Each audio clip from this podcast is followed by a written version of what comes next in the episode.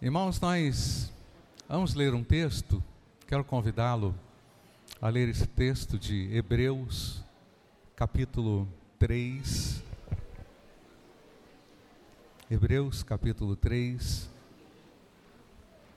Sempre estamos abrindo o culto com uma palavra devocional para inspirar ainda mais o nosso coração. Hebreus capítulo 3. Irmãos, os crentes que receberam essa carta eram judeus messiânicos.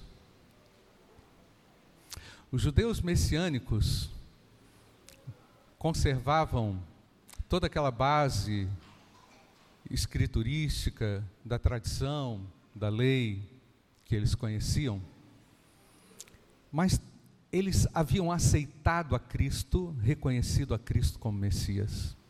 Quando você ouve essa expressão, judeus messiânicos, é porque eles trazem na história, na tradição, a fé judaica unida, unida a, aos preceitos de Cristo. E era muito comum para esse povo experimentar pressões para que retornassem às práticas judaicas. A pressão era constante, porque eles não poderiam renegar a tradição, eles não poderiam negar a Moisés, mas ao mesmo tempo, eles deveriam conseguir entender qual é o papel, ou qual seria o papel do Messias, o Redentor o Senhor, aquele que suprimiria aquele papel do sumo sacerdote, do sacerdote, e se tornaria o excelente sacerdote, o extraordinário sacerdote. Então, o autor dessa carta vai escrever uma série de recomendações para quê? Para que eles continuem firmes para que eles não olhem para trás e sejam impedidos de viver e experimentar o melhor de Deus em Cristo. Então, uma das observações que o autor faz aqui no capítulo 3, nós vamos destacar, mas nós vamos ler o texto só para os irmãos entenderem, não é? Por isso, santos irmãos, vocês que são participantes da vocação celestial. Percebeu, né? A forma como o autor se dirige a esses judeus messiânicos. Vocês que são participantes da vocação celestial. Considerem atentamente o apóstolo, o enviado e sumo sacerdote da nossa confissão, Jesus o qual é fiel àquele que o constituiu, como também Moisés foi fiel em toda a casa de Deus. Os irmãos podem ler os ímpares a partir de agora?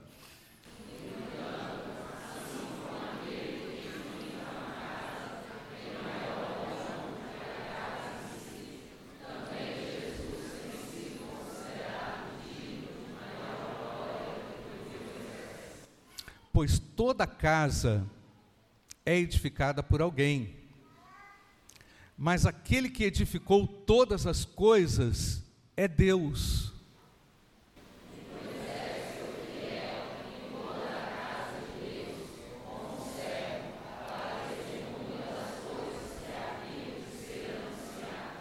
Cristo, porém, como filho, é fiel em sua casa. E esta casa o que está escrito, irmãos? Somos nós. Esta casa, vou repetir, irmãos. Esta casa somos nós. Se guardarmos firme a ousadia e o que, irmãos? A exultação da esperança. Versículo 7. Os irmãos.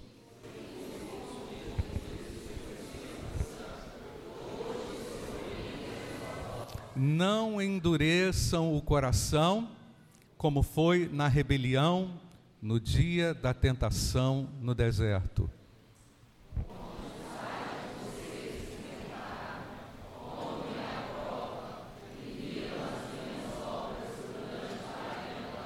Por isso me indignei contra esta geração e disse: o coração deles sempre se afasta de mim, e eles não conhecem os meus caminhos.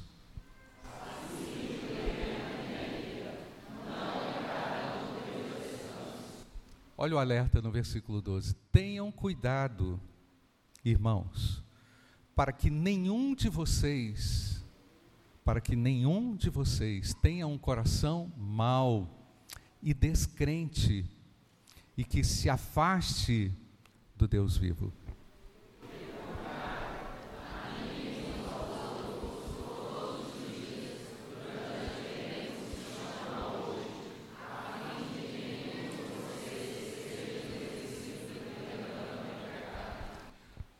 Porque temos nos tornado participantes de Cristo, se de fato guardarmos firme até o fim a confiança que desde o princípio tivemos.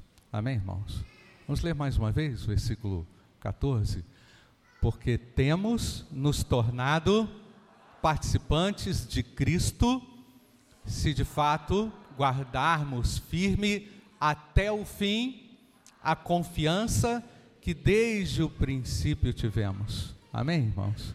Pai, abençoe a leitura e a exposição da tua palavra em nome de Jesus. Amém, Pai.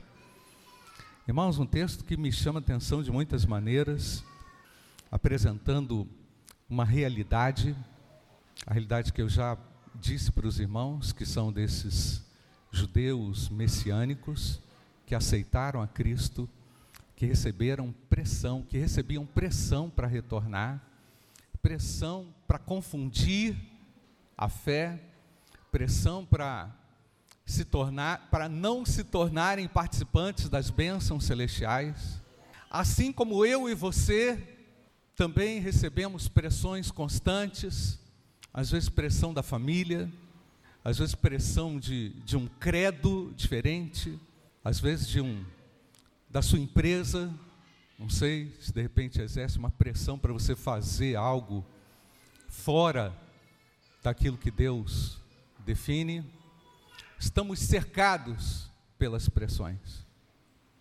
Eu e você estamos cercados de pressões. Não quero aterrorizar ninguém, mas é a realidade daquele que serve a Deus. A realidade daquele que serve a Deus é uma realidade muitas vezes dura e sacrificante. Por quê? Porque você vai ter que dizer no que você crê, como você crê e defender basicamente aquilo que Jesus nos ensinou. Jesus nos ensinou e nos comandou a anunciá-lo a todas as nações. Jesus nos determinou a sair da nossa área de conforto para fazermos e para cumprirmos a nossa missão. E nós não podemos ser confusos nisso, nós não podemos ser vacilantes nisso, nós não podemos ter dúvida a respeito disso. Nós não podemos ter dúvida de quem nós somos lá no nosso trabalho antes do título que você tem e carrega. Antes do título que você tem para fazer o que você faz, você é um filho de Deus. Primeiramente. E um filho de Deus com uma missão. Amém, irmãos? Uma missão. Eu não posso fazer minha missão confuso, de qualquer jeito. Eu tenho que saber no que realmente eu creio. Então, o autor aqui começa a fazer uma comparação com Moisés, dizendo o seguinte: vem cá, vocês estão, estão acreditando mais em Moisés? Vocês estão acreditando mais na casa? Vocês estão focados muito mais nas coisas do que em Deus. Jesus tem sido considerado digno de maior glória do que Moisés. Percebe, irmãos, a grandeza dessa afirmação? O Senhor é digno, amém, irmãos? Na nossa vida, Ele tem a proeminência na nossa vida, Ele tem o destaque na nossa vida, Ele tem a liderança na nossa vida, Ele tem a liberdade na nossa vida. Ele precisa ter esse espaço na minha vida, na sua vida, para nos tirar das nossas áreas de conforto, para nos tirar dos nossos apegos. Os judeus messiânicos poderiam correr o risco de se apegar às suas, à, à sua história, a bela história, e ainda que ela fosse tão excelente, ela não seria suficientemente íntegra para garantir aos crentes aquilo que eles mais precisavam, que é o que, irmãos? Que é a perseverança. A vida cristã requer perseverança. Perseverança nos fundamentos, irmãos. Perseverança nas bases nós não estamos negociando nenhuma, nenhuma das nossas bases, todas elas são sólidas e pautadas no Evangelho de Jesus Cristo, amém, igreja? E aí a gente se confunde muito facilmente, a gente se apega a coisas, a gente se apega a pessoas. Não estou dizendo que as pessoas não são importantes, não estou dizendo que as coisas não foram Deus que nos deu. Mas muitas vezes, irmãos, nós tropeçamos nas bênçãos que Deus nos dá. Sabia? Muitas vezes nós não temos o equilíbrio para entender o que é que eu vou fazer com isso que Deus me deu. É?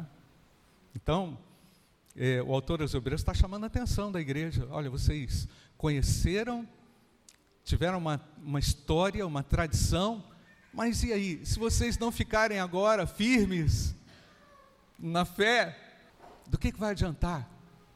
Versículo 6, vamos ler de novo, irmãos. Esse, esse versículo é o versículo da transição aqui, importante nesse texto. Cristo, porém, vamos lá? Cristo, porém, como filho, é fiel em sua casa. E esta casa somos nós.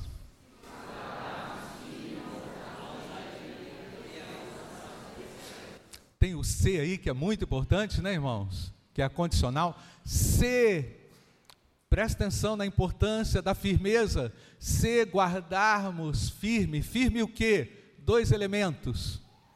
Primeiro, ousadia e a exultação da esperança. O que é a exultação da esperança? O que é que eu estou esperando? O que é que a igreja está esperando? Estamos esperando a volta do Senhor Jesus, irmãos. Estamos esperando um céu, estamos esperando a manifestação gloriosa do Filho de Deus que há de nos levar para a eternidade. Mas e o ser que está ali? Se guardarmos, como irmãos? Firme a ousadia. Que ousadia é essa, irmãos? A ousadia que o Espírito Santo de Deus nos deu, não é? Ninguém tem ousadia naturalmente, não é ousadia humana, é ousadia que Deus nos dá para anunciá-lo para defender a nossa fé, não perca, não perca de vista o dom de Deus, irmãos, o dom do Espírito. Faz sentido, irmãos? Não vamos perder, não podemos negociar. A nossa causa espiritual, a vida cristã requer perseverança e ela aponta para uma esperança exultante: Jesus vai voltar. E nós vamos ter que apresentar as nossas mãos diante do Filho de Deus. Lembrei até daquela peça antiga que ah, muitas, muitas vezes eu assisti, das mãos vazias. Quem lembra disso, irmãos? Só para os. Tá, eu não estou sozinho nisso, que bom. Muita gente que lembra. Que é que eu vou oferecer? Tem uma geração então que não sabe ainda, né? Mas isso é outra coisa. E agora, irmãos, só para concluir essa rápida reflexão, esse rápido devocional, quero ler aqui o versículo 7. Por isso, vamos ler juntos? Quero ler com você. Por isso, como diz o Espírito Santo, Hoje, se ouvir sua voz, não endureçam o coração. Então, essa responsabilidade é minha, é sua, é nossa. Porque Deus está falando. E o meu coração precisa estar disposto a ouvir e obedecer. Não se deixe apegar por nada que é humano, que é natural. Talvez essas coisas sejam importantes, mas que lugar essas coisas ocupam no seu coração, meu irmão? Você está brigando, por quê? A nossa causa não é essa.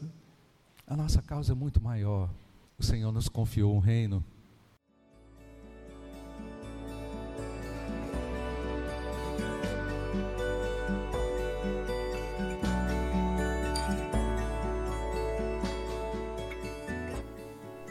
A Igreja Batista do Bom Retiro tem plena convicção de que a palavra de Deus é poder para salvar e transformar vidas.